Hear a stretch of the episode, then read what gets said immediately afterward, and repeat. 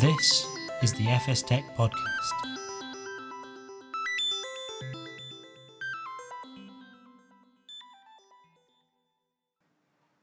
Hello, and welcome to this latest FS Tech podcast. I'm Jonathan Easton, editor of FS Tech, and today we're going to be looking at the rise of confidential computing in finance. The life of a CISO is a complicated one. Increasingly sophisticated cyber threats from malicious actors are targeting financial institutions more and more, while ever growing regulatory commitments, including the Digital Operational Resilience Act, or DORA for short, introduced early this year, are compounding the number of issues which security professionals are having to keep on top of to ensure smooth operations. It's for these reasons, along with many others that we'll discuss today, that top banks and other financial institutions are turning to confidential computing.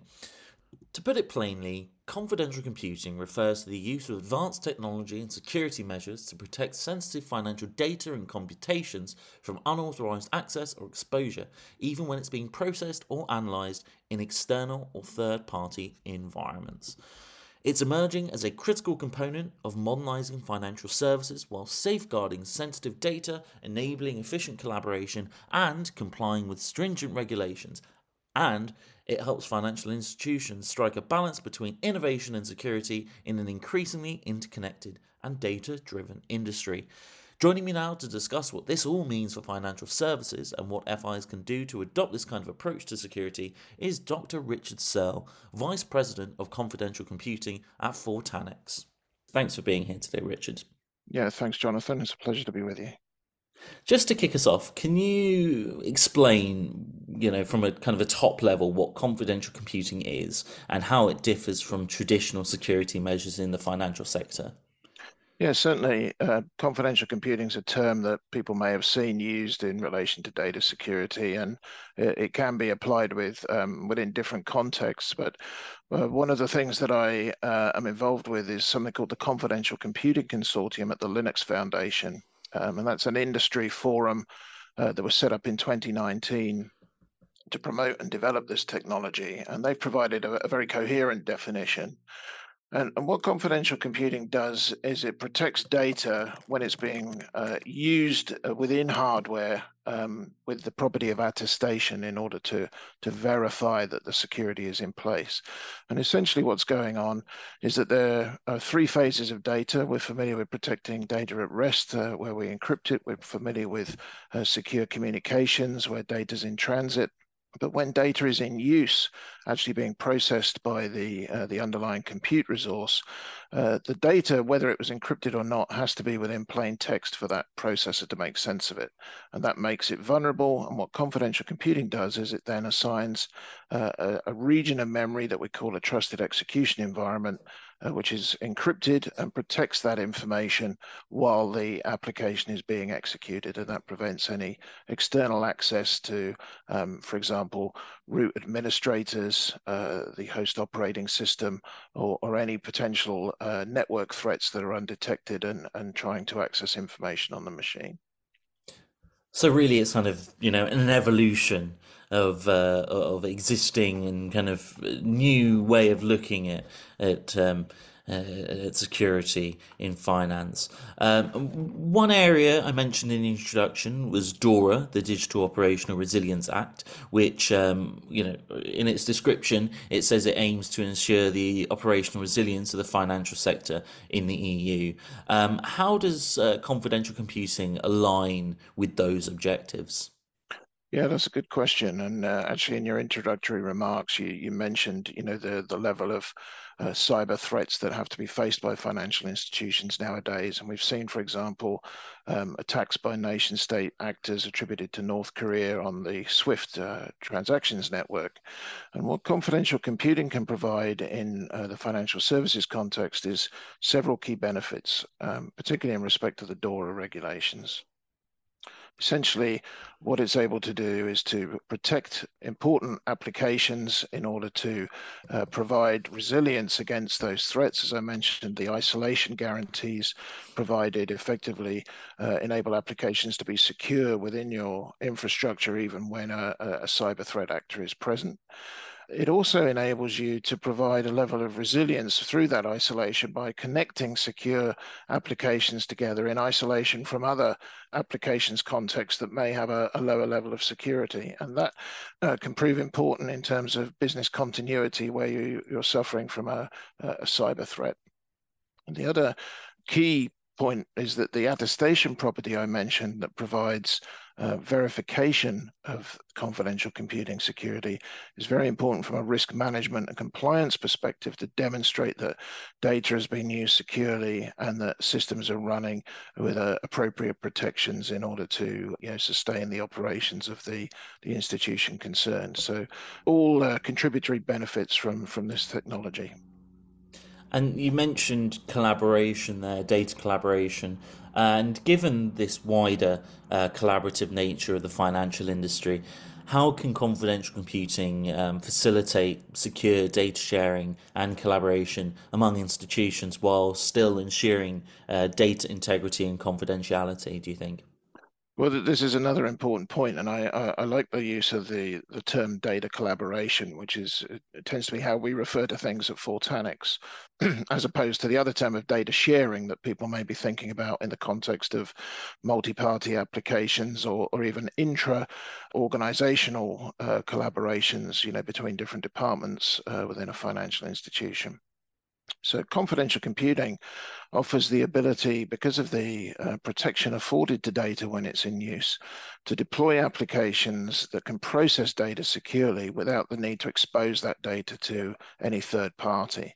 And so examples of where this has been used in practice, and we've, we've published some, some academic work on this um, at the IEEE Big Data conference last year, uh, is anti-money laundering, where uh, shared intelligence between independent financial institutions can lead to enhanced models to detect uh, money laundering activity uh, and then to intercept and, and quarantine those funds. The other example is where regulators might want to be able to be provided with oversight of uh, applications deployment, such as anti-money laundering, and they can be provided with that access uh, in order to verify the integrity of models that are being used for different processes uh, and also that the uh, the data being used has been handled securely so again important features that are necessary where you want to collaborate on data for different applications and, and particularly you know we see this as a an important future trend where collaborative AI systems are being developed due to the, the necessary volumes of training data required. Uh, you, you mentioned uh, that that buzzword AI, and it's something we we, we talked about. Um, uh, you know, slightly just before hitting record. Um, is that something you see as playing a big role in confidential computing going forward as well? Yes, I do, and uh, yeah, we're seeing you know regulations being drafted, such as the um, the US AI Bill of Rights uh, proposal, also the EU AI Act, which is um, is heading towards ratification. And what's important about these issues is that they they require um, oversight of how data is being used and processed, both for training for models and also uh, the models themselves. And equally, the intellectual property that's contained within those uh, artificial intelligence uh, applications in terms of parameter sets, that's the weights and biases for models, it's very important that they're protected because any interference with those uh, systems could have you know, dire consequences downstream in terms of their, their application within operations. So confidential computing is going to play an important role here. You know, within the the industry, we see this as a, a sort of co-development of uh, AI systems al- alongside uh, data privacy and data security systems, and uh, I think they're going to be, you know, uh, important to the uh, successful implementation and the secure implementation of AI systems within the financial community and in other industries too. So one example that I, have seen from Fortanix in, in, regards to kind of bringing all this together in a practical sense was um, a, a, work that you guys did with Goldman Sachs to migrate its Hadoop data lakes. Am I pronouncing that correctly? Yeah. Uh, Hadoop data lakes to Amazon S3 um, and expanding its uh, global platform to help uh, the bank better serve its European customers. Can you give us a a top level view of this case and how confidential computing's helped Goldman to be more secure and better prepared uh, to deal with these regulatory changes that we've discussed? Sure. Well, Goldman Sachs is obviously uh, a very highly recognized and important name within the uh, the financial services sector, and we're, we're very pleased to, uh, to be working with them and and delighted and grateful that they've been able to allow us to publish the case study that we recently released. and what was important um, for Goldman as a customer was that they wanted to be able to consolidate fairly scattered um, backups uh, for these data lakes and, and to put them into uh, an Amazon S3 environment. And in order to do that, they needed to ensure that sufficient security was in place for both their internal and external compliance requirements. And to do that, they used the Fortanix Data Security Manager product, uh, which provides full HSM as a service uh, cryptographic support for enterprises and also provides very strict policy implementations in terms of uh, key ownership, key control, and separation of duties between uh, different key owners. Uh, and what this has enabled Goldman Sachs to do is to uh, not only undertake this uh, migration project successfully with you know sufficient security, but also to enable access to data under various permission controls to uh, clients within different territories where they're also protecting the data that under the jurisdictional requirements of those territories that may not be their you know their their um, domestic US uh, market. So very important for things like EU uh, general data protection regulations compliance uh, and also uh, various financial regulatory requirements within, for example, Switzerland uh, under FINMA and an important insight into how confidential computing can be used to provide data security, not only at the operational level where data is processed, which we've talked about earlier, but also in terms of cryptographic key security and future post-quantum cryptography support yeah, it's a very, very interesting case study, and I'd recommend our readers uh, go away and have a look at it. And certainly, it gives you a, an idea of some of those best practices uh, around this kind of transformation. That even if you're not kind of doing a one for one in, in, in the same of, of, of what uh, Goldman have achieved, lots of lessons uh, to be learned. Would you agree with that? Yes, certainly. Uh, I think it's important from a knowledge sharing perspective that best practices are, uh, you know, communicated. We we tried to do that with some of our uh, academic paper publications, uh, and also, you know, that people gain an insight into how technologies can support requirements that they, they might otherwise um, have believed, you know, very difficult to implement with with existing systems. So, yeah, it's it's an important case study both for Fortanix and, and I think for the industry more widely in terms of the, the use of this technology, you know, under a very strict compliance uh, environment. So we, we, you know we, we've we've mentioned uh, one aspect of, of, of kind of future technology or a technology that we're in in uh, it's in play today, but it's becoming a more pronounced thing uh, in that case study and previously uh, talking about AI. Uh, but what trends do you uh, foresee looking forward in the integration of confidential computing within the financial sector, especially in response to this evolving regulatory uh, landscape with frameworks such as DORA? Yeah, certainly. Well, um, as we discussed, you know, prior to the podcast, I think AI is going to become ubiquitous, and and there's, you know, obviously a an active and ongoing debate as to, to how that takes place, and, and data security is going to be intrinsic to that. But there are also other areas that are very relevant here. So something that we are working on, you know, fairly extensively um, at Fortanix with partners is tokenization of assets and the exchange of uh, tokens under secure frameworks uh, to prevent access by the custodian, which has been the Achilles heel really of blockchain implementations. Confidential computing supports that, including the verifiability of the, of the applications used for those exchanges. And that's going to be important as we uh, transition to an era of things like central bank digital currencies and that's on the horizon. And, and I think this is going to be a, another active area for confidential computing deployment, certainly for Fortanix. I think equally, you know, we see uh, the future with decentralization, where um, the management of keys in order to protect assets um, and tokens that might represent um, some financial instrument are going to be important not only for institutions but also for their end customers.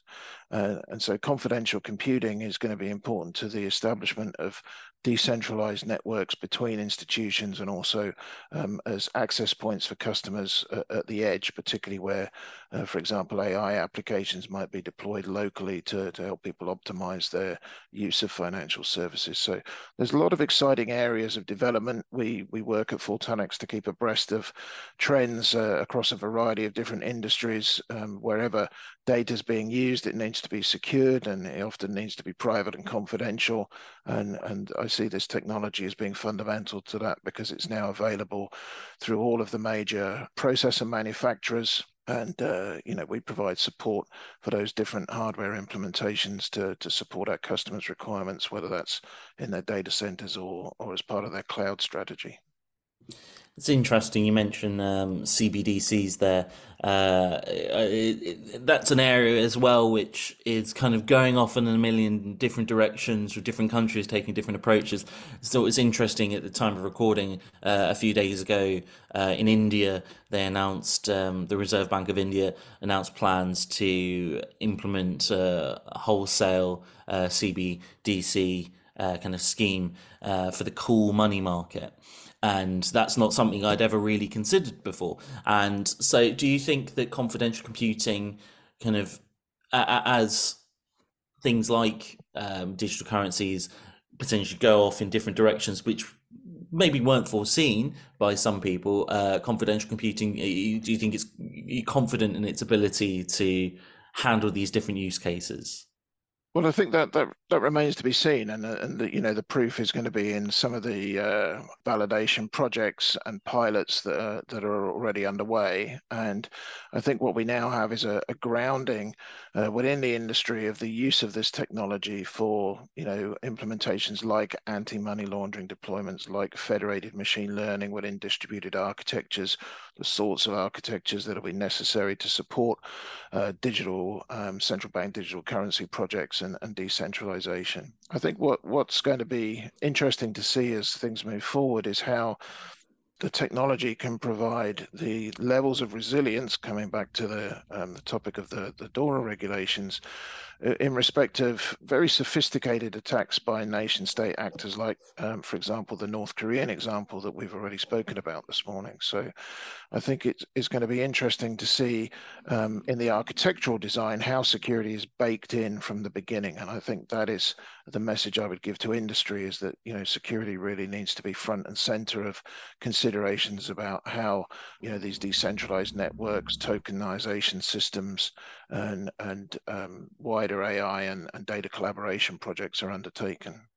So, on that note, I think that's a really great way to round out this discussion, um, bringing us back to Dora and ultimately providing our listeners with a key insight on confidential computing that they can take forward into their future decision making. Many thanks to my guest, Dr. Richard Searle, Vice President of Confidential Computing at Fortanix, and to you for listening. For FS Tech, I'm Jonathan Easton, and we'll see you soon.